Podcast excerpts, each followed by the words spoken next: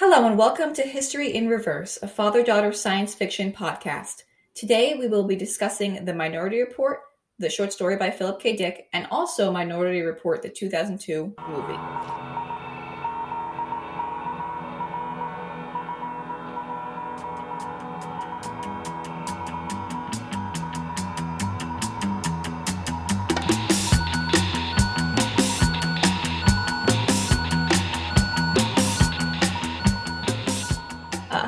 To History in Reverse. My name is Caroline. I'm here with my father, Richie.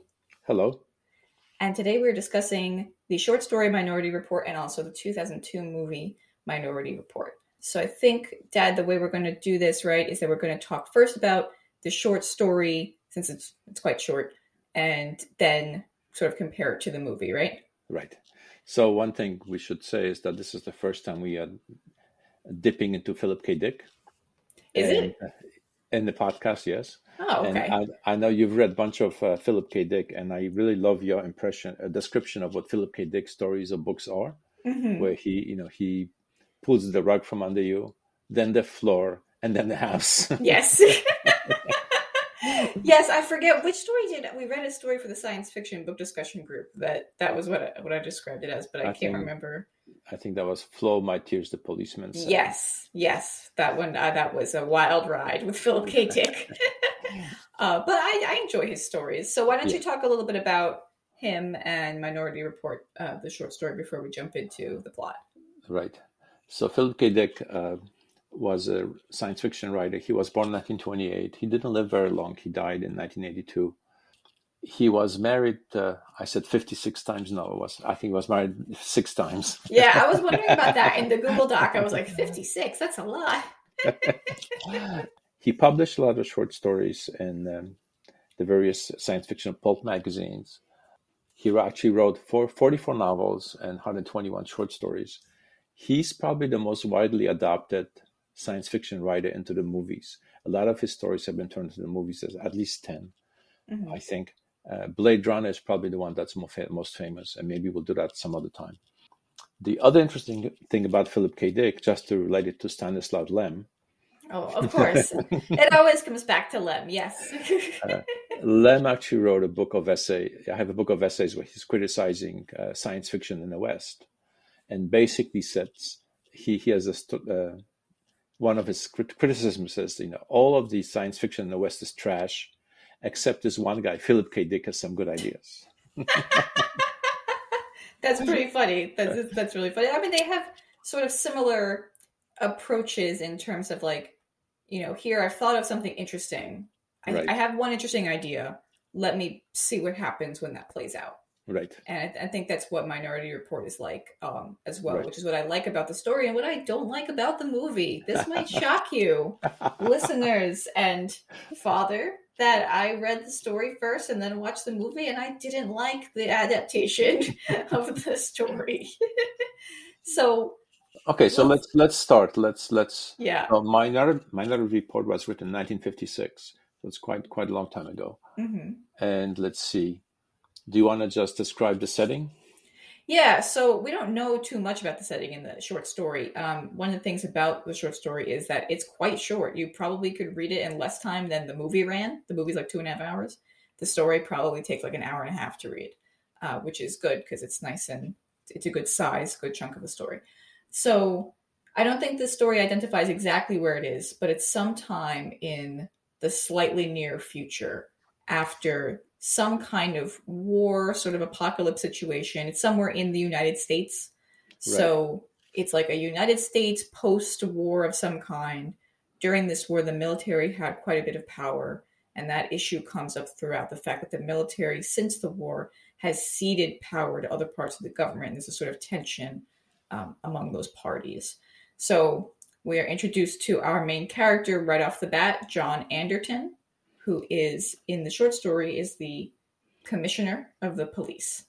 Of the Commission of the Police of the Pre-Crime Unit, Right. right? So, what is the Pre-Crime Unit?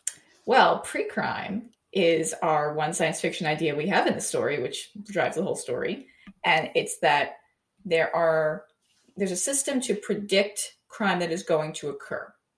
And so what the police do now is that they predict the crime and instead of letting it happen, they go and arrest people before they commit the crimes. Right. So the the just just to be clear, the system is based on these guy these these humans called precogs. Yes. Right. Who precog meaning precognition, right? So they can see the future, Mhm. and they're kind of strange mutations, and they have three precogs somewhere inside the police station, and they kind of read what they predict. And what happens is they have some machinery that that converts those predictions into a card that gets printed out Yes. with with the name of the of the criminal and the name of the victim. yes. It's is it, it's unclear in the story. Is it just murders that they predict? I thought they predicted all crime. In it's the unclear. story. They don't. I don't think they'll say it's just murder. They don't really go into it. Yeah, I mean the the story focuses around them predicting a particular murder, but the the concept is that they predict murders. They go and arrest the people and they imprison them. They put them in camps uh, as if they had committed the crime. And the story tells us, the text tells us that this has been going on. Uh, how long in the story? In the in the movie, it's recent. In the story, it's been like decades that they've been doing it. I don't think it's been decades because John Anderton was the founder of Pre-Crime in the story. So I guess yeah, he's close to retirement. So Yeah, it's been a few decades in the story, and he talks about the last time there was a murder was five years before, which was a pre- was a murder that was predicted, but they just didn't catch the person in time. Right. But basically, it's led to almost zero crime. So the crime rate in this fictional future America portion or portion of America is uh, almost zero, right. and so it's had a very high deterring effect and has reduced crime, and so everyone thinks pre-crime is great. So as the story begins, this young young whippersnapper comes into the office to meet John Anderton. His name is Ed Witwer hmm in the story, and um, basically the impression that you get is that you know what what John thinks is that he's there to after his job. He wants him to retire and take his Mhm. job over, and the guy is kind of just this young whippersnapper who just says, "Well, you know, I just want to follow you around, see what you do, want to understand how the what the job is, etc., etc." And- Exactly. And so, and while Witwer is there being walked around, John brings him to meet the precogs, and we get our nice science fiction exposition dump where the author explains to the character what this how the story works. Right, and it actually it was pretty it was like pretty well done. I don't think it was right. you know, nobody sat down and read a book this time. Right. but I guess technically they did talk to an old man because they talked to John. well, So uh, John explains, but what I like about the story, and it kind of sets up the ultimate reveal, is that they explain why there are three precogs. So do you remember their explanation for why there no, are three no, precogs? don't. So the idea is that each precog is like a computer. They figure out the you know they calculate the future. And so you have the first computer, you can't rely on just one, you need a second one to check the first one. But the second one could be wrong too. So you need a third one. And then if you put three supercomputers together, certainly two out of three of them will get it right. Right. And that's how they can reliably use the precog system and create pre-crime. So there needs to be three. They need to work as a unit. Right. And um, I forget the names of the precogs in the story. It's like Donna, Jerry, and I forget the third one. yeah, yeah. I don't. um, I forgot.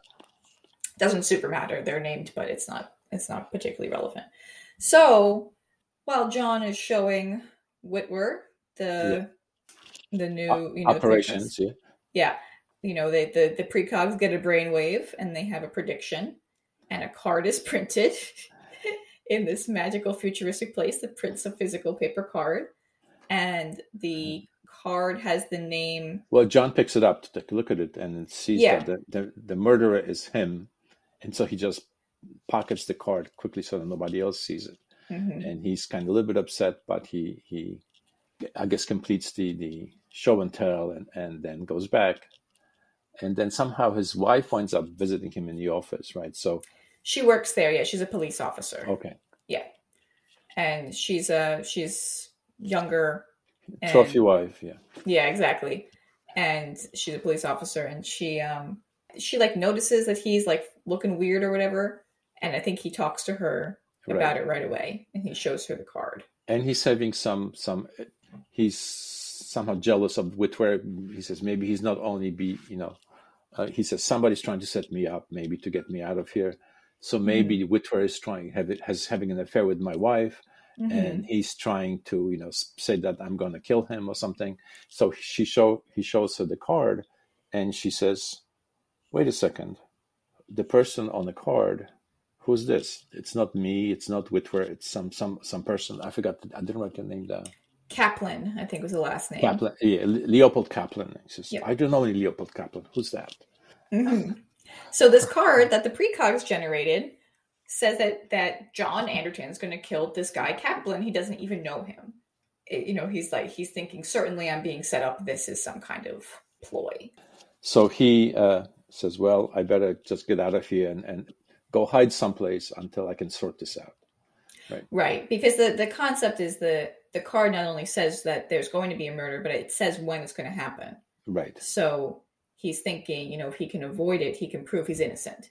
Right. He's thinking he set up this is a fake card. Someone has done something to the system. If he just doesn't murder the person, then he can prove that he's really innocent and this has been a ploy. At this point in the story, did they mention Minority Report yet or not yet? No, they get to the minority report later. So he goes back to his apartment, whatever. The next important thing is he encounters um, Fleming. Right. So basically, he's trying to pack to kind of disappear for a while, and while he's packing, what seems like policemen come into his his, his apartment, and, mm-hmm. and and he said, "Oh my God, you're really fast, aren't you?"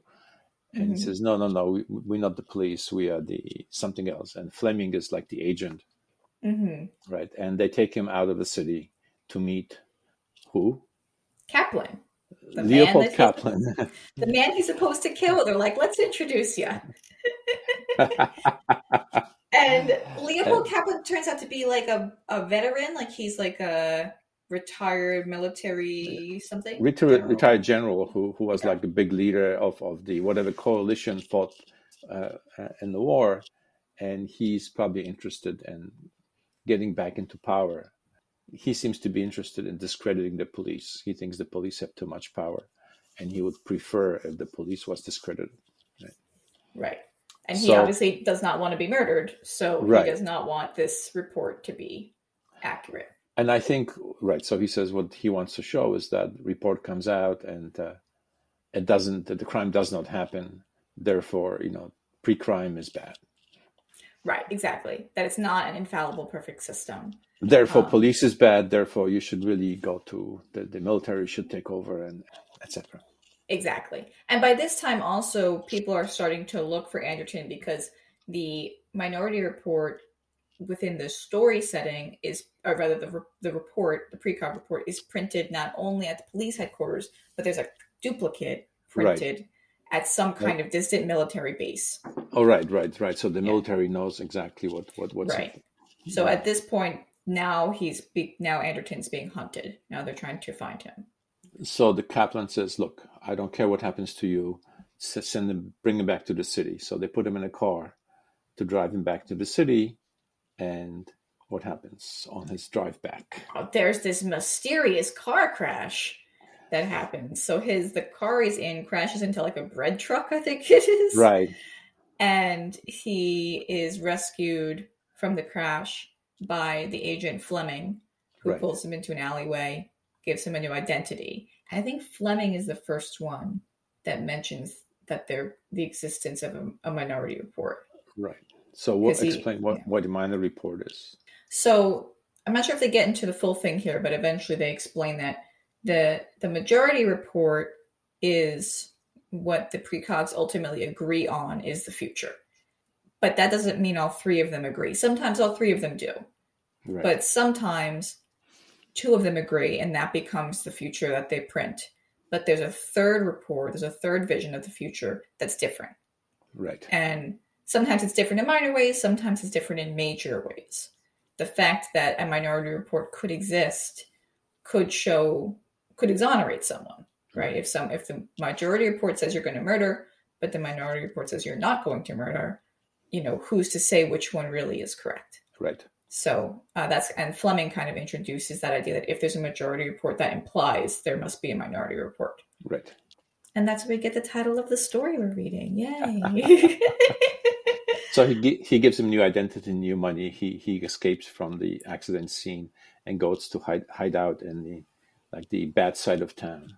hmm So then he plans to sneak in into the police station and retrieve the minority minority report.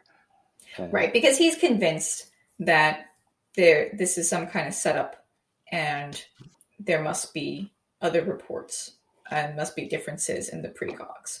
So he works with uh, someone he knows on the inside, uh, Wally Page, I think is the name of the character, Right. who helps him get back into the room with the precogs.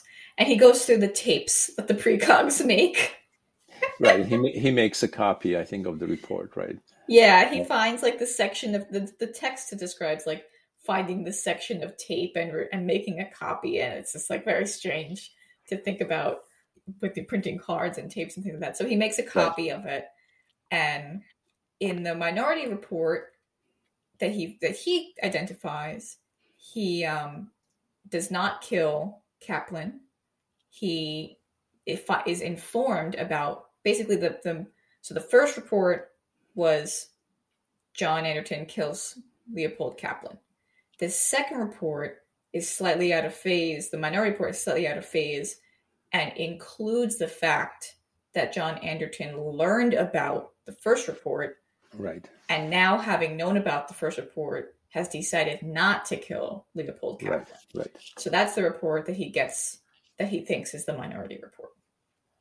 And then So- he skedaddles out of there with his wife. Well, no, there, there's this whole thing where the the army wants to reveal the minority reports to, to discredit pre-crime, right? And Right. they going to have some kind of like a, a rally or something, or you- a new press conference, I guess, where they're going to announce this. And he he shows up, John Anderton shows up there, right? Mhm. at, at the rally. And of course, Leopold uh, uh, knows that you know he's not going to kill him, so he invites him up on the dais where he's Mhm. going to do the big reveal, Mhm. saying, you know, you see, pre-crime is bad. Mhm. So, you know, because look, here's a crime that was predicted but didn't happen. He's an innocent man who was going to be arrested and put in jail. Exactly. And that's because Kaplan has that second report that he Right, thinks is the right. minority report that says he's not going to get killed. So he's not worried about having John Anderton on the dais with him. Right. But it turns out, So John Anderton was the founder of pre-crime. He wants to pre-crime to continue, even if he knows he cannot be the leader of it. So he pulls out a gun and he Mhm. kills Leopold Kaplan. yes. And so he, so what ends up happening is there's a third report that is yet again different from the other two. So report one was John Anderton kills Leopold Kaplan. Report two was John Anderton does not kill Leopold Kaplan because he learns about report report one. Report three was John Anderton decides again to kill Leopold Kaplan after learning about the first two reports to preserve pre-crime. right. So at the end, he does fulfill two out of the three reports say right. murder's going to happen. So he does fulfill the majority report in that sense. They were correct.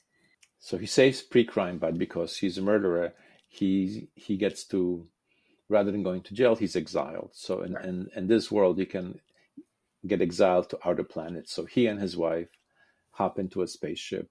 You know, they- have a truck that packs all the stuff, and they go to the spaceport, hop on a spaceship, you know, Delta spaceship or something, and Yeah. and and fly off.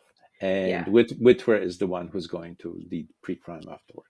Right. And, and And so, yeah, so it turns out that it was not a conspiracy. The precogs were producing real cards. It was it was not a big conspiracy among anybody.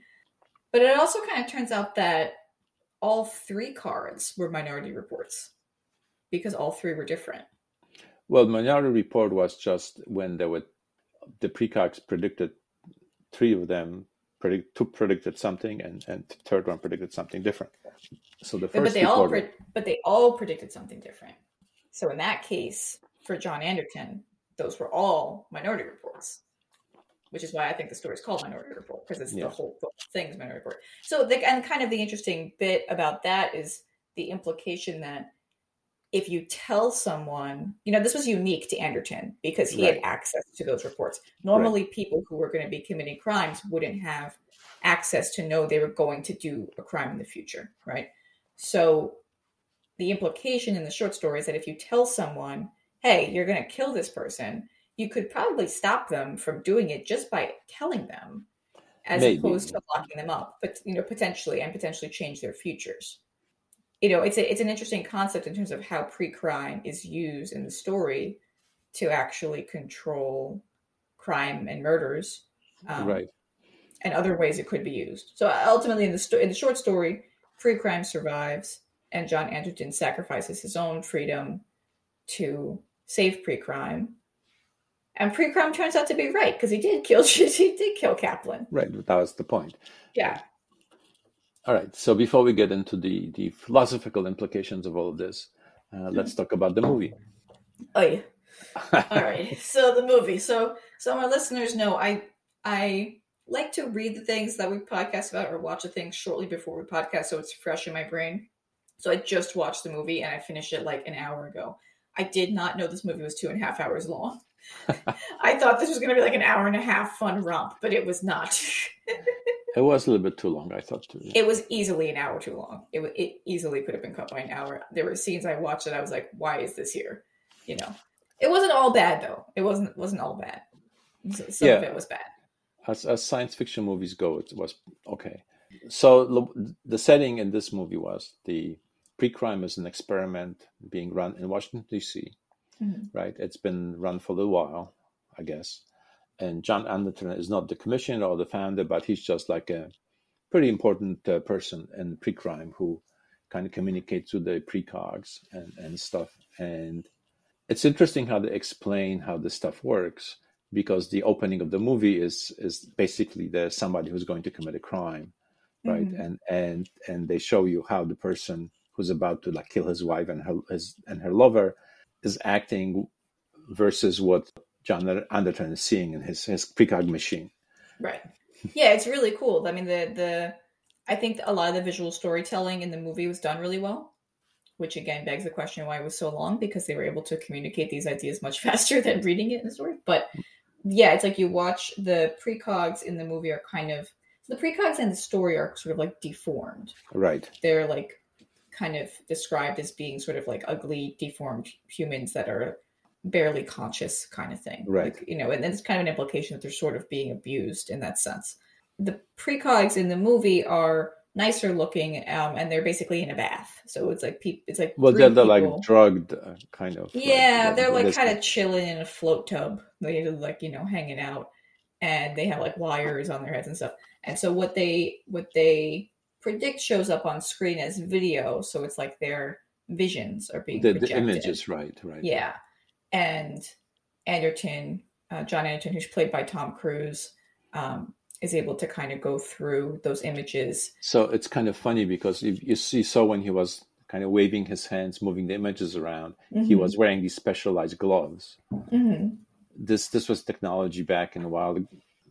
I guess it's probably still around, but it's called like a data glove, where you know you needed to put a glove on so that the computer could sense where your hand was you know these mm-hmm. days you know like if you if you watch star trek where they have all these holograms they just wave their hands uh, on the holograms and everything moves right mm-hmm. i mean mm-hmm. today you can you can almost do that because there are cameras that can detect uh, and analyze the motion of your hands and, and act accordingly you don't need data gloves anymore mm-hmm. so it's kind of interesting yeah it's interesting to see what kind of tech they were imagining in 2002 what do they have instead of cards? they have very high tech cue balls. Uh, they have like little, so they have this like, I don't know who made this machine. It's like a little machine that takes a piece of wood and depending on whether it's like a crime of passion, which is going to be like a red ball, or like a regular premeditated murder, which I, I, hate to tell you this, but premeditated murders can also happen very quickly. Like you can premeditate something and do it like five minutes later. So I don't really know why the distinction is important, but they have red balls for passionate crime and regular wood color balls for not passionate murder. And they like get carved by a little machine with the and the person's the victim's name gets carved in one and the perpetrator's name gets carved in the other. And then they go down these like spirally slides and come out the bottom like some kind of like arcade game. It's very strange. Right. I, I have no idea. That that just made no sense whatsoever. It was I was like, all right, it's creative. It's better than a card popping out. but yeah, it was it was an interesting way to do it. Um, but um, the thing in here, they knew what time the thing would happen. I don't know how they knew that.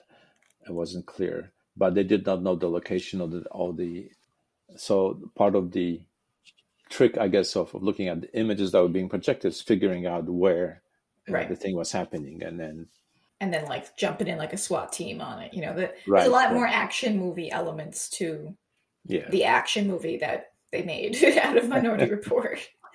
So so yeah, it's the visual storytelling is really interesting, and kind of the same thing happens in the beginning. John Anderton's working, and Witwer shows up and is all you know young right. So Witwer in, in, in, the in the in the movie, he's a young pompous guy, but he's they're from Justice Department to right. re- review. So, so they say that pre-crime is an experimental system that evaluating whether this should be used, and and you know clearly the murders number of murders just completely went to zero since pre-crime was in place, mm-hmm. but they still want to you know the usual government. Uh, nosies, uh, yeah, busybodies. It's, kind of a silly i mean honestly it's kind of a silly premise that like a system that so far has apparently had 100% efficacy is being questioned. Like it's it's first of all it's strange for any kind of science to be 100% right? Every legitimate science has an error rate. That's just how science is. So well yeah but the error rate could be not in the in, in the direction of putting innocent people in jail so you include all the murder, murderers and also some extra people, right? So then you, there's no murders. So there's yeah, still an error. I mean, I, I just think it's it's it's a little too perfect. And like the in the movie, they've been doing this for like five or six years now. Right. So it's like it's been going on for a long time for like other states not to have noticed and like copied it already. Cause so like states copy each other's. Well, no, I think that that's part of the story is that they there's going to be some kind of referendum or, or mm-hmm. bills in Congress where they want to go national with the system, right? So right. that's why they're being reviewed by the Justice Department. Mm-hmm. So while this guy is reviewing him, ta-da, a ball drops with John Anderton's name as as the murderer, and who's the victim? Leroy, somebody. Leo Crow. Leo Crow, right? I wonder if that's a joke or something because the guy's the victim's name in the original was Leopold Kaplan. So I don't know if Leo Crow has some relation. I don't know. I couldn't unpack. They changed some of the names in this in the movie. Yeah, I, I yeah. couldn't. I couldn't wrap my head around why. So yeah. So the ball comes out, and uh, John grabs it, and he's like, "It's all good. Don't look at this. Uh, ha, right. ha, ha. Go get and, me a sandwich." yeah, he likes. He like literally sends his the person working with him like, "You go get him like cake or something," and um, then oh, they have they have the judges also, which they don't. oh, I love the judges. So they have, um, as they're watching the precog come in, they have to like. I guess they're getting like a warrant approved to go arrest somebody. Right, they're saying yeah. And they have the judges appear on screen, which is just basically like they're zooming in the judges. Right. which I'm like, this is fantastic. This is how we do it now. We do zoom in the judges. so, so I thought that was that was great. Thank you, 2002. So Anderton gets the ball. He sees that it's it's him. He gets the name. He's like, I don't know who this person is, and he's like, you know, I got to get out of here. But he's seen by Wally Page, who works with the precogs and is physically in with the precogs, and Wally Page sees the video as well. Right. So Wally Page says to him, you know, you've always been kind to me. I'll give you two minutes before right. I like hit the alarm. And so he gets going. And then we have this like long drawn out like car action scene. Do you remember this? Yeah, yeah. I don't know. I mean, the cars look cool. Someone did a really nice job designing.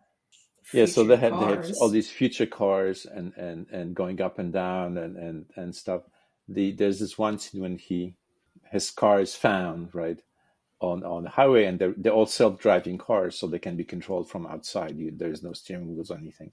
So they discover his car and they stop it and they're going. I think he was calling. Who did he call? He called uh, Burgess, right? Uh, mm-hmm. Lamar Burgess, who was the founder of of pre pre crime. Right. Right. and he he was telling him what's going on, and he says somebody's trying to set me up, and I don't know who this other person is. So he gets out of his car because the car is going to go back to the police station, and he jumps on top of the other car, and then they have this long vertical wall when Mhm. the car drops, and it, it goes on for like the cars are going down really fast, and he's jumping from one car to the next. That wall would have to be like a couple miles high for Mhm. that thing to take that long. I was just watching that and I was like, "What is it?" It became like a platformer game all of a sudden. The, Right, like, right. It's like jo- like I'm like, we don't need it. Like we don't need it. it's like Donkey Kong or something. yeah, like we got it. Like it's a cool science fiction idea. Don't ruin it with with jumping across cars. Like we're good. But yeah, then Um, he kind of got to the bad section of town, and the police were after him, and and, Mhm. and yada yada yada, and eventually he, oh yeah, does the whole sequence in the car making factory. Oh my god, yes. Oh, so this is something I put in my notes, which I call the serendipity button, which you you put question marks next to. Uh-huh. So I'll explain the serendipity button. So, ser- I mean, the, the definition of the word serendipity is the occurrence and development of events by chance in a happy or beneficial way. And the serendipity button in movies and media is when something something just happened that saves your hero. And like but for that serendipity button, everything would have been terrible. So when he's getting like cornered by the police, this happens throughout all the fight sequences. There's constantly like a machine happens to come down at the right point that he jumps onto, et cetera, et cetera. Right, right. And there's like a point where he's being cornered by the police in an alley and he's got no way out. They have him pressed against a wall. And that wall happens to have like a window on it into somebody's house. And somebody's dog just like jumps up at the window and like spooks everybody. And in that second, he's able to like grab their weapons and escape. And I'm like, he pressed the serendipity button. Thank you, random strange dog that jumped up into the window. and I'm like, what would you have done? But for that dog, you would have been captured by the police and we wouldn't That's have right. the rest of the movie. So that it's it's very difficult, particularly I think in action sequences, to make all of the fighting and stuff intentional and to not have just like serendipity happen. A, a good example of lots of serendipity buttons is all of the Pirates of the Caribbean movies constantly. Like Jack Yeah, yeah. Sparrow just happens to do whatever. A good example of not the serendipity button is the end of the movie when he has um, Agatha with him and she's predicting, she's telling him what to do Right. as they're escaping because she's able to actually predict what's Right. going on. That's like a nice plot way to do that as opposed to just Right. like happenstance. So anyway, yeah, so there's this like fight in the car factory that's just like they fight and they're like fighting on a machine that's like building a car and he gets like John gets like trapped in and it's like Witwer is fighting him, like Witwer's there fighting him, and John gets like trapped inside this car that's being built. And it like finishes going down the conveyor belt, and at the end the car is built, and who's inside? John Anderton. And what does he do? He drives away. who who came up with this and who said yes, let's film that? Like Well, the special effects guys. At which point do you, do they talk? I guess uh, there's this part where he's in his uh, apartment and he looks at uh, pictures of his son, and you find out about his uh, son. That's throughout the movie, yeah. So we learn that John Anderton has a very special reason for not liking murder, because I guess you need a personal reason to not like murder. Uh, do you want to explain? Right. So apparently his son has been kidnapped, presumed killed, and uh, that led to him getting into pre-crime and also divorcing his wife because of the trauma and all that stuff. It's kind of funny because just today, uh, I had recently resubscribed to the New Yorker magazine because I'm trying to read some longer form articles, and they have an article there about the hero's trauma as a trope in, in today's literature and movies. Oh, really? Yes. and this is just an example, right? So this this Mhm. is this this past trauma that that he suffered that explains why he's doing what he's doing. hmm Which is a difference from the from the book, from the source material, that I think detracts from the character of John Anderton. Because, like, why? What? What's wrong with John Anderton just wanting to be someone who stops crime? Right. Stopping Right. crime is a good enough motivation. Like not wanting murders is a solid motivation that I hope most people have. Yeah, know? I think so. You should read the article. I put the link in our notes. So he has this tragic backstory about his son, and you know it's generic. It's like it, it's like his son was like snatched at like a public pool or something, and right. they And- find him again. Whatever. Yeah, the other part, and at this point in the story, when he runs away, we we, we find out that the way you can they can find him is that there's all these eye scanners all, all throughout the city, so they can scan your irises Mhm. as you walk by, and uh, they can find you. They know where you are, and this also is used for like personal ads. Like when he walks into a Gap, they say, "Hello, Mister Anderton. How would you like to buy some?" Yes, I love that. I thought it was so funny because it's like it's personalized ads for you. And then like back in 2002, were we on Facebook yet in 2002? no, No. So that whole that whole concept of like personalized ads wasn't really well, it Part was of getting our- started on on the web a bit. yeah. Um, but the, the thing that I don't understand is, you know, there were like five people walking in. So why did the he heard his ad and other people heard the uh, ad? I guess. I think so, yeah. It's like as he's walking through the train station, all the ads pick up his retinal scan and he can I don't know how it's possible for him, only him to only hear his own. You can probably project sound kind of in a, like a narrow band kind of a thing. So Yeah, maybe like that. It was actually pretty neat. It was a really cool science fiction idea. So yeah, so anyway, Lee has this problem because his eyes. Lee. Right. So well, what happens? So he gets in this car and he r- drives away into the country, and he goes visit this this old lady.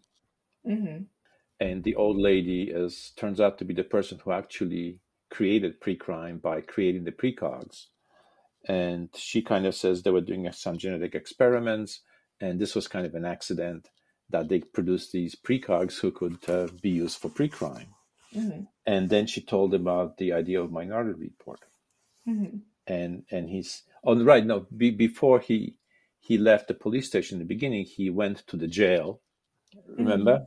And he asked the guy to show him the report from the three precogs and for I think Agatha was the was the woman's name. actually right so the, the whole the, we skipped one thing. At some at one point when he was inside the was it the temple where the precogs were? Hmm agatha grabbed him Yeah. and she says do you see do you see and she was showing him images of some other crime hmm right? And he wanted to see what the full recording of that crime was from Right.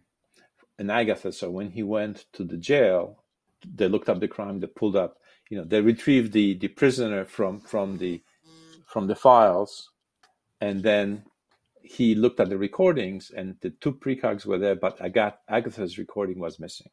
Right. So they had the the report as they saw it, but nothing from Agatha. Right. So when he went to talk to this lady who started the old lady who started the pre-crime stuff, she told him there's always a min- there's sometimes there's a minority minority report, and they don't record that because they don't want to, sh- you know, basically show people that pre-crime doesn't work potentially, Mhm. and they're putting innocent people in jail, so they erase it. He says, but it's inside Agatha. Right. What, so the, minority report in the store in the movie has the same kind of concept of the two of the precogs agree on one thing, one disagrees, so they take Right. the majority and discard Right. the minority. So yeah, so she's like, you know, the the techs are trained to just basically delete that and the system is built to delete it, but it's Right. it's inside the precog. So so he has to go back and retrieve it. right. So he's like, I must there must be a minority report for me because I'm being Right. set up and I would never Right. murder this person I don't know. Right. But he has this problem with his eyes. Yeah. So there's this whole detour into him getting his eyes replaced, and it's gross.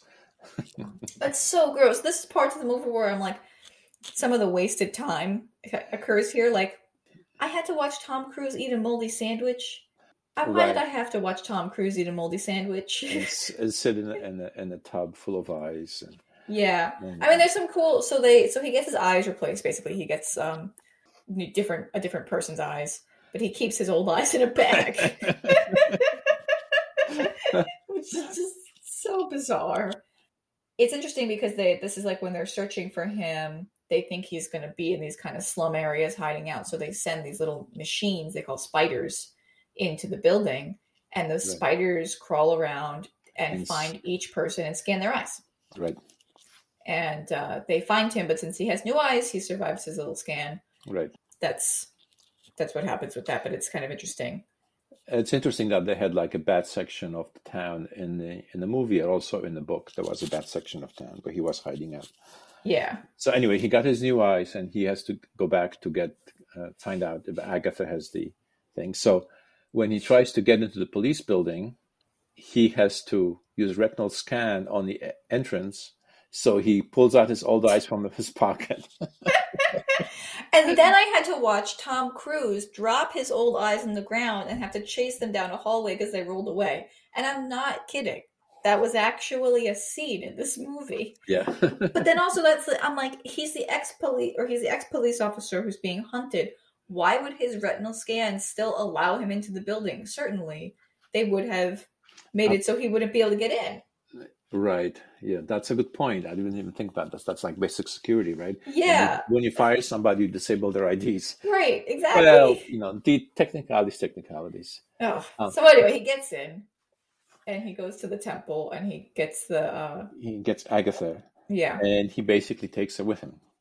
yeah. He flushes them down a tube, Right. which right. seemed like a very bad security thing to have. They have this like where the precogs are in the pool. There's like a drain in the middle that you big can, like, drain that fits people. that fits people. I don't. On what circumstance would you ever have to flush the precogs? So he f- presses the flush button and he goes down with Agatha and he gets away.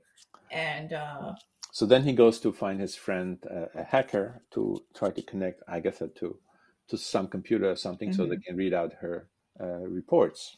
Right? Mm-hmm. right, So they do that, and they he discovers that for his crime there is no minority report. right, He kills the person, so he's Right. kind of all taken aback. But then she goes to this other crime for which the other her report did not exist, and he sees it and he records it. right. Right. So that was the murder of Anne Lively, who was a woman who was drowned. Right. And her murderer, or her would be murderer, because she didn't actually die, her would be murderer is in prison. And, um, but, No, she, she did die. she- well, well, as far as they know, she's missing. Okay. So the the would be murderer was arrested and is in prison. So the would be murderer didn't murder her. The Right. the John Doe didn't murder her, but she herself is missing. It's unknown where she is. right. So, but he sees Agatha's vision of the murder and Right. records it, but we don't find out yet what it is that Agatha saw. Correct. Right. Well, the next the next stuff um, Well, that he happens. winds he winds up uh, escaping Agatha Mhm. to his house to to his estranged wife's house. Right. La- uh, Lara. Which Lara. why not just call her Lisa? Her name in the book was Lisa. Why? I know. All the precogs names are different too, and that I don't understand. I don't Right. see what the issue was, but alas. So yeah, he brings Agatha to Lara's house. Agatha does this like weird, like I'm predicting the future but talking to you thing where she like does this like alternative timeline of what their son's life would have been like if he right. didn't Right. Right. die, which I'm like, that's not very nice of you, Agatha, to do that. And this is also when John sort of starts to put together that there's something important about that Anne Lively murder that Agatha keeps showing him Right. and keeps talking about. Because he didn't, I don't think he watched to the end of it. Right. Maybe not. Yeah. And then at one point he goes to the place where he was supposed to kill the Leo Crow. Right. So how does he get there? Oh, that's before he goes to his wife's house. Yeah. So after he after he watches Agatha's visions at the cyberpunk studio, Right. he goes he goes to the hotel where he's supposed to kill Leo Crow. Well, I think that what, what they do, what they're doing is like he's walking around. He's trying to escape, right? Because they they traced him down to the hacker studio, right? Mhm. And and there's these this scene with the balloons was kind of cute. Yeah, so like that was the, the what I was talking about before in terms of like this is like the anti serendipity button where it's like she's because she's able to predict the very near future, she's able to de- describe to him how to successfully evade the Right. police Right. and like how to hide behind them in with balloons, how to you know set certain traps and things like that to grab an umbrella to be able to hide with the umbrella in the rain, Right, stuff like that. And uh, that was really that was a really nice scene. I liked that a lot. So then he sees a, an image that he saw in the prevision of his murder, right? It Right. was like a poster with a guy Mhm. being lifted. So he realizes that's the building where Leo Crow lives. So he goes in uh, with Agatha still, and and he says, "Is Leo Crow here?" It's a hotel, I think, right? Mhm. And he, he goes to the desk and basically he yells at the guy, points a gun at him, and he tells him which apartment the guy is in. Mhm. Yeah, and so, So he he, goes upstairs. Yeah. To go upstairs, he gets into the apartment. It's empty. There's a bed with photos of children all over the bed. There's hundreds of photos of children just Right. laid out all over the bed. And what do you know? There's photos of his son, with this guy. poor missing son with this Right. guy. And he, you know, begins to piece together that this guy Must have killed his son, so Right. naturally he's going to kill him. Right. And the whole time, uh, Agatha's like, "You have a choice. You don't have to do it. You have a choice. It's not predestined. You can. The your Right, will is stronger than the, the prediction. Fight the science fiction trope." And uh, and then Leo Crow comes in. And the funny thing is, he doesn't run out. Like if I came into Hmm. an apartment and and there's a guy there that I didn't expect, and he has a gun, uh, I would just run out. But Yeah, this is a fair point. I wouldn't be like, "Who you?" I'd be like, "Bye." So yeah, so Leo Crow comes in. They have a, like a back and forth, and John's like, "You killed my son. Prepare to die." And Leo Crow's like, "I'm so sorry.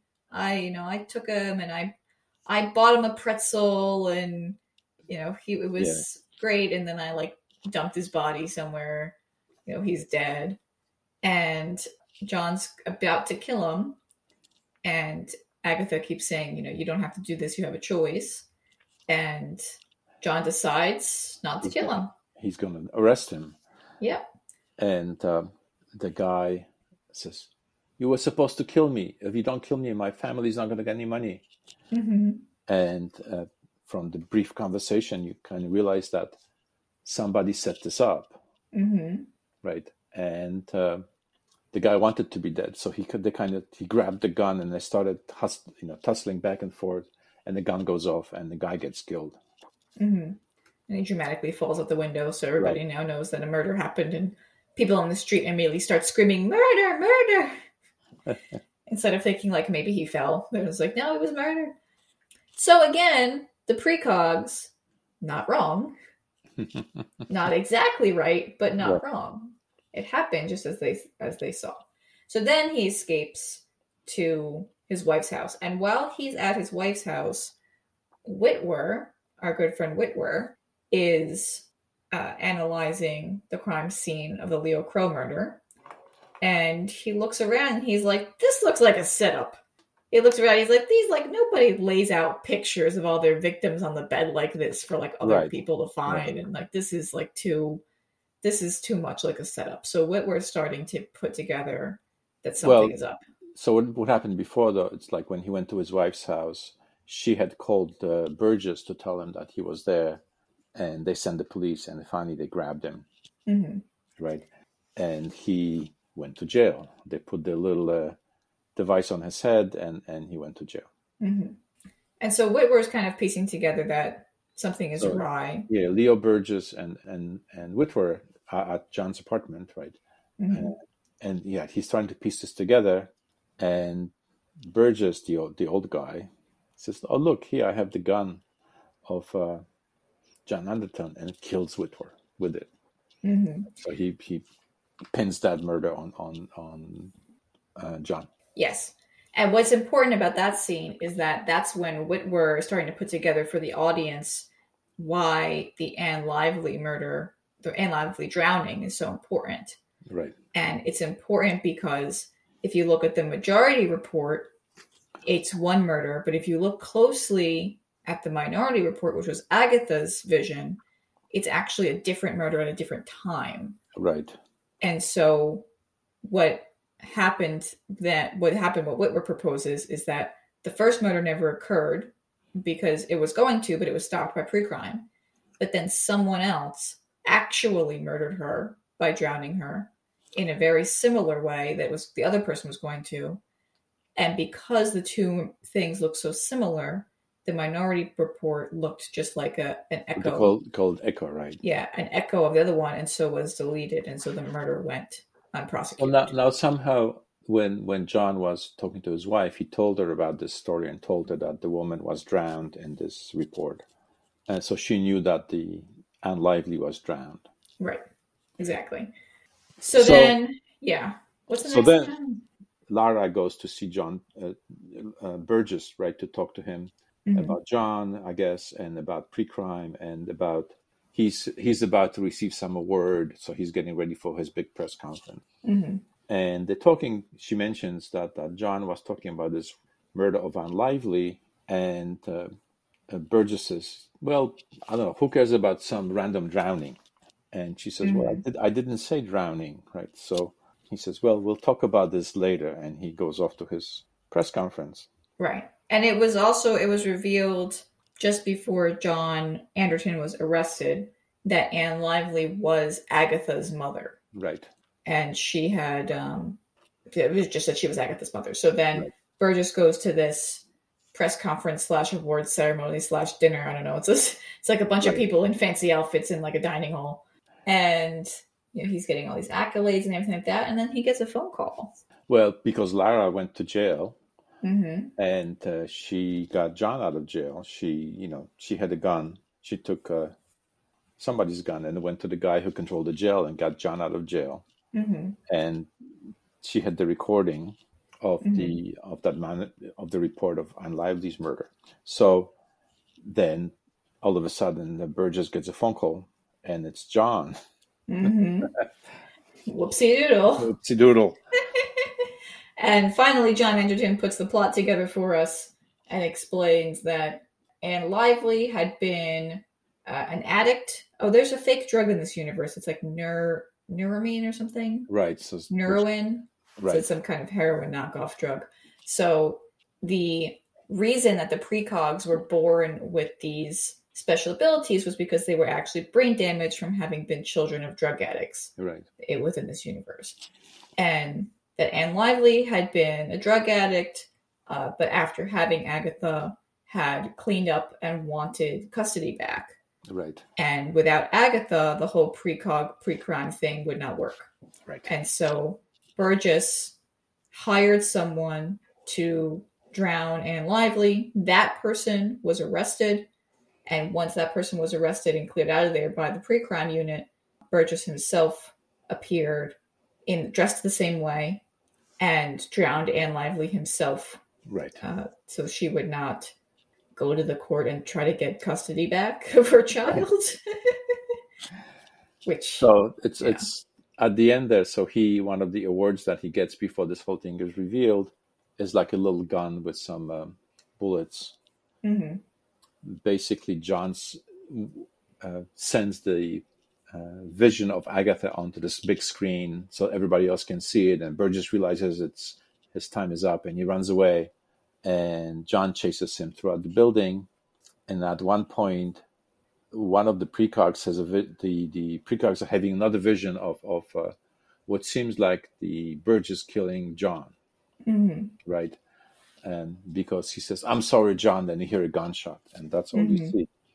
And then you get this last scene where Burgess faces uh, John, and John says, "Look, you know the precog said that you're going to kill me, so you have a choice. You can kill me, and that shows that pre-crime works, but then you go to jail, or if you don't kill me, that shows that pre- pre-crime does not work, and it's going to get shut down."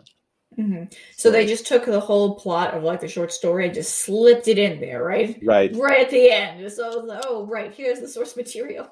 but there was still, so they kind of got together. You can see hear the gun go off, and then you realize that Burgess killed himself instead of killing John. Right. And now everybody's happy. Uh, pre-crime, so they say pre-crime shut down because all the because, people in jail were magically pardoned and right uh, sent, sent home.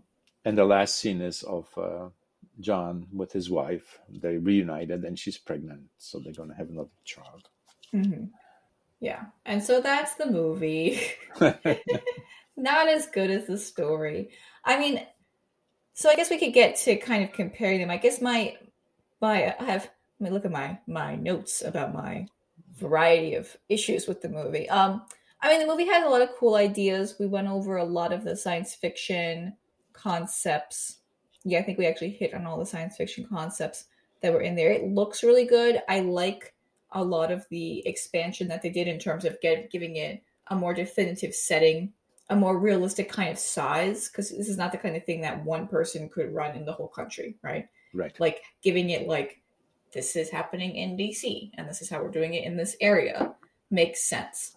So I liked a lot of that. The visuals, uh, the visual storytelling was really good a lot of the time, and Right. helped you helped you understand the science fiction concept. I felt the action movie stuff was just unnecessary. It just a little bit too much. It's Yeah. like you know the the car chase scene was kind of eh. The the Mhm. whole ice replacement they could have left that all out. That was that was really annoying. Although the ice scanning technology for finding it was kind of interesting. But I don't understand why they couldn't just. I mean, there's like a hundred different ways you could get around it, right? You could make like a magical mechanical contact that blocks the scanner or something. You know, like you could. yeah. I, I think What, the what about sunglasses?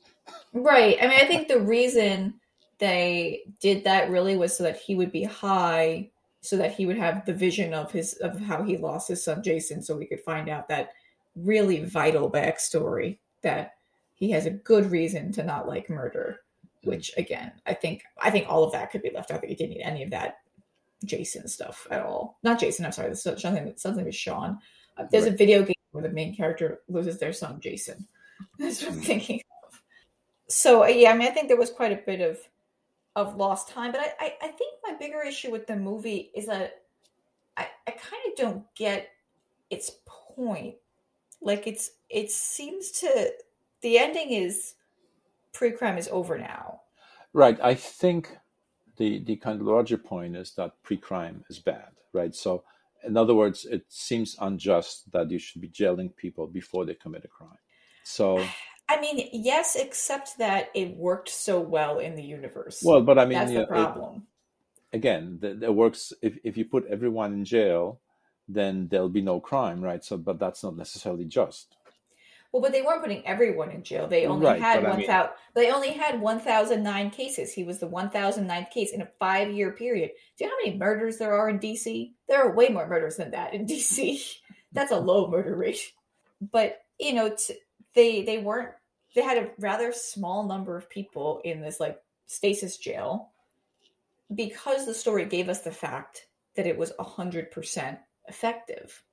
It's very hard to say you only No, have no, one or the other. that's- You have that- that's the whole point of the minor, minority report is that it shows you that it could be wrong, right? So you could it put could be people wrong. in jail who could not who who would not have committed the crime. That's true. It could be wrong, but it's also right for 100% of murders, right? Because there's no more murders happening. So, of the people, let's say you have like you have a thousand people in there, maybe you were wrong about 50 of them or whatever, but all of the other murders that were going to happen in Right. DC were stopped. Right, but point is that it's not just to be punished for something you haven't done yet. I think that was the point, and that I think that's why, kind of, uh, it kind it, it comes back to the question of free will, right? So if you, if the precogs say you're going to do something, are you really going to do something, or or Mhm. maybe not, right? Well, that's the interesting thing because I think the story raises that question. Right, sufficiently. But I don't know if the movie does because, like, basically, when it comes to the the two premonitions that we get from the precogs that matter are the killing of Leo Crow, Mhm. which the precogs didn't. They weren't wrong. They were correct that John Anderton would kill Leo Crow. That was Right. correct. It just wasn't a mm-hmm. murder. right, It's you know, he killed him, but it was a it wasn't what we would consider a premeditated murder. But they were not incorrect, so that was right. And mm-hmm. the only one they were wrong about then was Burgess at the end. right. So, and we don't know if there was a minority report in that situation, or if Burgess being informed of what he was going to do then chose differently. You know, it's like, but which is kind of the inverse of what happens in the books, where Anderton chooses differently to save pre crime, Burgess chooses differently to end pre crime. Right. but Burgess chooses differently to end pre-crime with no evidence that pre-crime is wrong. you know what he has is evidence that he he scammed the system because he knew how it worked. That doesn't mean the system didn't work. There was someone else who was going to kill Anne Lively, who was hired to kill Anne Lively, who was stopped. He just took advantage of that and killed her in a very similar fashion in the sneaky way. But I- right. Well, I mean, he killed her so that he knew that the precogs would see it, but he he knew that people who looked at the uh, reports from precogs would would mistake it for, for something. so I can't. I don't. I don't quite see how the movie. Well, I, I don't think the movie's trying to get very deeply into it. I think if you think, if you, like on the first cut, uh, you, you say, you shouldn't be punished for crimes you haven't committed, right? So that seems correct. And it seems kind of incorrect to be punished for crimes you have not yet committed. Mhm. So that's a kind of basic intuition. So I think that's just the movie goes with that. Whereas the story, he he he twisted around. He says, no, it's you know the precogs see you do it, you go to jail. Right. go to jail, go directly to jail. Yeah, I mean, it, it does get back into that kind of fate thing like we had with um, Arrival and Story of Your Life. Uh, right and it's in general it's like the question of of um, how predetermined predetermined is your future right Mhm. so in story of your life basically you could actually it was totally predetermined and you could, you could actually know the whole thing and you would just go through it and it would happen mhm. and here he plays with the the the issue a bit right And I mean, I like that concept. I like what I'm interested in with pre-crime, both in the story and in the movie, is the fact that it just seems to be like used incorrectly, pretty much. And what I mean by that is like you can, if we had this kind of system, if we had precogs that could predict crime that was going to happen, you could do it. You could use it in a much more just fashion. You don't have to go arrest the person a week before they've taken no steps to commit the crime. Just set up your police force and arrest them after they've taken steps to commit the crime and then you already have a charge. We have a charge for that in real life. It's called attempted x.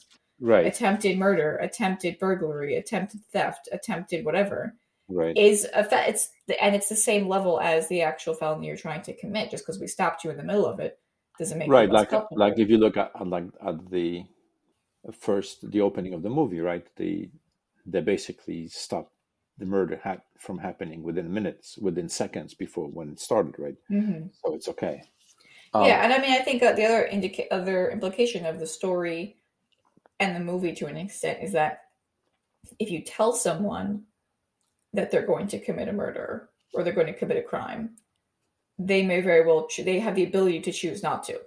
right so you, you say there is a there is free will or you can Right. you know shift to a different timeline Right? can go to a different multiverse. right Uh, but yeah, exactly. And I mean, I think that would be a much more um, amenable way to do it. Like, say, for example, you had precogs that like predicted, you know, a bunch of teenagers were going to come in and shoplift from your store. You know, okay, you tell the security at the store, and then when the teenagers walk in, you stop them and you say, "Hey, we know you're coming in here to shoplift. We're watching you. Don't shoplift because we're going to arrest you." Those Mm. teenagers are going to leave. You know, they're not going to shoplift. You're going to follow them around and watch them so they don't shoplift. That that would be the way pre-crime would be the most useful, not just arresting them and hmm. convict. So I think it's mo- I think more the punishment is the issue than the use of pre-crime in these hypotheticals. well the punishment here was pretty drastic right Yeah. Well, we never found out what exactly was happening in the prisons. right you you you were put into like suspended animation or something Right. But it doesn't they strange. never I thought they were going to show us, but they never never really get to it. So, I mean, ult- ultimately, I think the movie kind of misses, though, like, kind of the point. Like the minority, like it's called Minority Report, but the movie has very little to do with. yeah there was no Report. there was There's no, no. right you know I, well i guess the alice lively murder had this third report It wasn't a was- Minority Report, though. It was just a different murder. right so I, it, it's kind of like they took some of the concepts, but they like ultimately missed the kind of the whole point. yeah well kind of technicalities technicalities Yeah. All right, let's look at some of the other things. Uh, we've hit on a number of these things already. So, no, so I was just going to mention there, there are people who have tried to build systems based on machine learning hmm um, to try to predict if people, um, you know, uh, let's say, are likely to commit more crimes after. Mm-hmm. So the, what they did, they took statistics of people who have committed crimes, who have been in jail, Mhm. and fed them to the system as a model, and then tried to find correlations to predict. And of course, it was t- terribly, terribly prejudiced because you only had data from people who were already in jail for something or other, and and basically, I know the one or two systems that were tried like that, they were shut down because they were Mhm. extremely prejudicial. You know. So we actually have kind of a system like that in Jersey. Um, it's to so so people might not know. Most of the states in the United States have cash bail. So when you're arrested for a crime, the judge sets some kind of bail. You have to post some kind of money to get out of jail. Right. That's supposed to give you an incentive to keep coming back to court because you've got money on the line. That would work if all the people who were arrested had any money on the line at all or had any money to give. But if you're homeless and poverty stricken, you know, you shoplift and your bail is $500, you don't have $500 to post. Right. And those people end up just sitting in jail the whole time. So it ends up becoming like a debtor's prison. Mhm. Um, Washington, D.C. actually was one of the first areas to start um, what they refer to as criminal justice reform, which is basically a different system. And New Jersey copied that system. And so we have it now where we don't have cash bail anymore. We pretty much have an algorithm where we calculate someone's risk factors. And it's based on a lot of different things. Mhm. But based and then the judge has to determine basically whether the person gets held pending their case or whether they get released with some level of conditions where they have to report. Sometimes they have to wear an ankle bracelet. They can't have contact with certain people. Um, sometimes they're on home detention. You know, depending on what the crime is and what their history is. And that's based on studies of recidivism rates and things that are indicators, like past behaviors that are indicators of future behaviors. So, for example, if you spent 14 or more days in custody, your recidivism rate jumps for some reason. If you've been in custody for two or more weeks for like an extended period of time, your likelihood of being rearrested, your likelihood of committing a new offense uh, drastically increases. And so, like, that's something that's taken into consideration. If you have a history of not showing up for court, that makes you mm-hmm. more of a flight risk because you've shown before that you don't show up. So now we're considering that in the future you're not going to. And it kind of it, it's used to predict how someone's going to respond to having a pending case and mm-hmm. to give them an appropriate level of supervision. And it assumes certain people should be held. So if you're charged with a murder, you're not going home. Yeah, you're sitting right. you're staying in jail. But if you're charged with a shoplifting or burglary or it's some dinky little offense, you know, you'll get on some kind of release. But if you keep shoplifting, if you've got two, three, four shopliftings, then the court will hold you. You Right. know, and it's kind of it's they're trying to base it on behaviors. They do also calculate in age because older people are more likely to show up to court than younger people because these damn kids don't come to their court dates. Right. so it is kind of like it, it is a system that is trying to predict behavior in a criminal setting, not necessarily criminal behavior, but behavior of someone who's in the Mm. criminal justice system. So it's it's definitely interesting. Um, Well, you could you could ask, is that just? So should we be treating people differently for a particular crime? You know. I mean, that's when you, get into this whole question of you're innocent, you're presumed innocent until proven guilty, on the one hand. Mhm. On the other hand, if, you know, a, a lot of the cases are pretty clear cut. I think the majority of cases are pretty clear cut.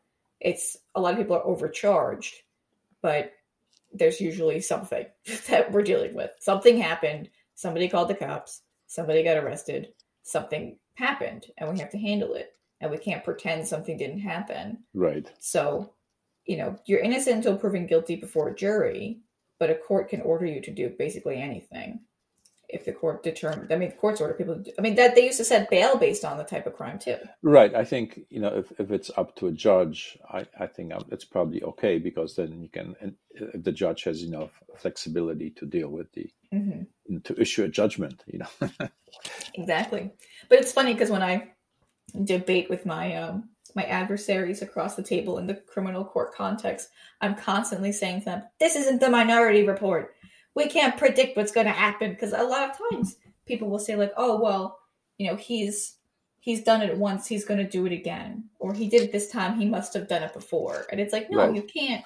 You can't make that assumption. You're not allowed to Right. make that assumption about people, and you can't, you know, give me a resolution to a case now based on what you think will happen down the line. You have to give me the resolution to this case. So it's definitely interesting. I, I cite to the Minority Report a lot. That's pretty funny. Do you want to talk about women in the story in the movie? oh yeah, so let's talk about the women in the story. Uh, not a lot, not great. No. Um, so in the un- in the source material in the short story, the only woman is Lisa, the wife, Right. Right. and she's just described as being like young and like a trophy wife, and it's kind of implied that she slept her way up to get her position because she was originally Anderton's secretary, and then she became a police officer after they got married. Mm, So it's kind of like not a great implication, and Anderton doesn't seem to like her very much.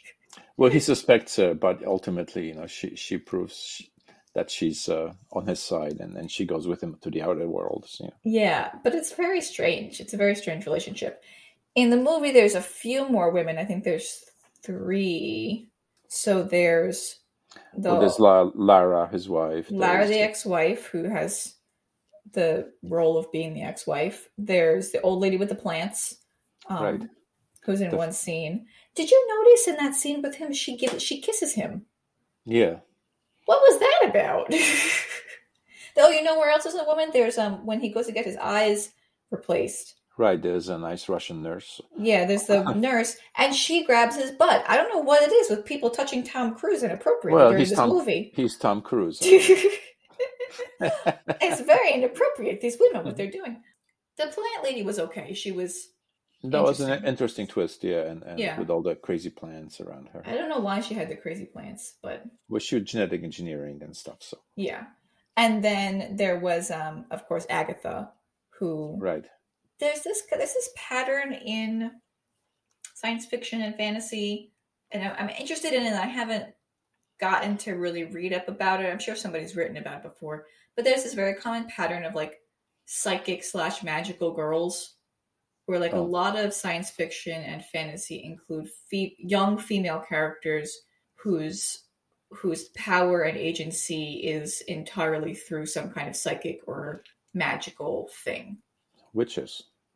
Exactly. Yeah, witches are a great example. Yeah, and it there is not a similar pattern for boys. Mm. There's not a magical boy pattern, and um, it's it's definitely interesting. You know, there's a and Agatha fits into that, right? So you have Tom Cruise who's strong and fights and jumps on cars and shoots and whatever, Right, and Agatha the whole time is like crouched next to him in like a ball and like can't stand up straight on her own, but she's Right. like psychic. Ooh, you know, fancy psychic. Ah, you know, the most talented of the psychics. You know, because the other two precogs are male, and right, right. we barely see them at all. Because she's she's the most powerful. She's the most talented. Without her, the whole thing falls apart. You need the magical psychic girl. So it's interesting to see that pattern kind of played with here. I mean, there wasn't really anything.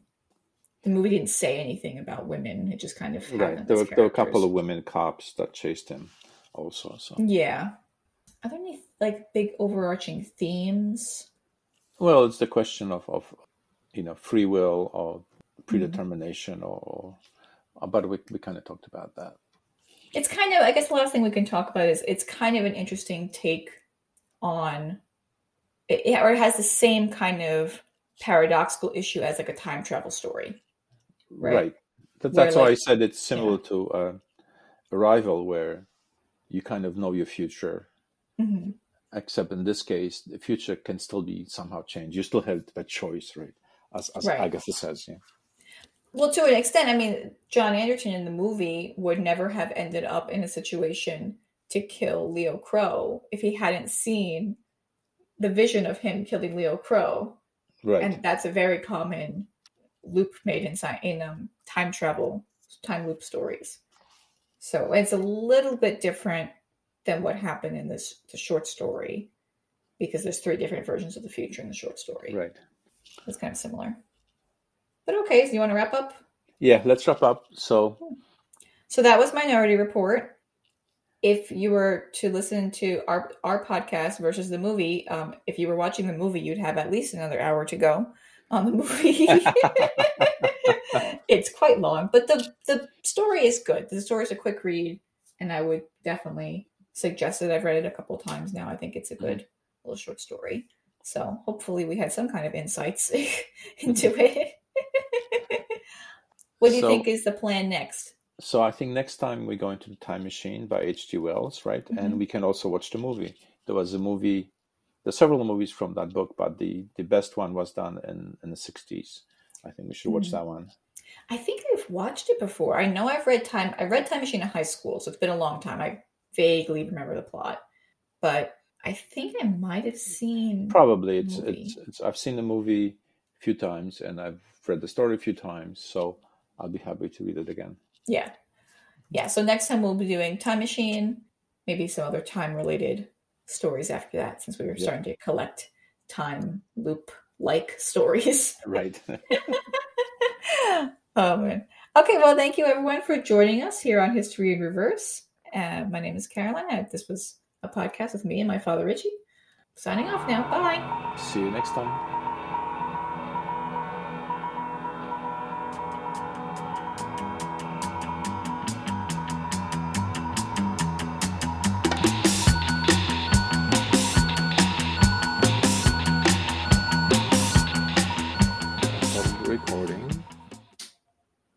Okay, we have 2 Mhm. hours to record. Okay. we have a lot of notes though. uh, let me just close a couple, and I have to not click on my mouse because my mouse makes noise, makes terrible, terrible Yeah, noise. I, I actually switched to different chair because otherwise my other chair squeaks. Yeah. Hopefully the the sound. Yeah, I've learned how to use my little mouse pad to Mhm. like very gently flip between things because the first podcast that Jen and I recorded, I was using this one, and it's like Mhm. click, click, click, and the whole podcast was just clicks, and I'm like, oh my god, I'm going to kill myself. I can't believe I had so many clicks on it. Um, so what I was thinking in terms of this one is the the two are so divergent. It Right. would be hard. Like with Arrival, we kind of talked about both the book and the plot simultaneously, the book and the movie simultaneously.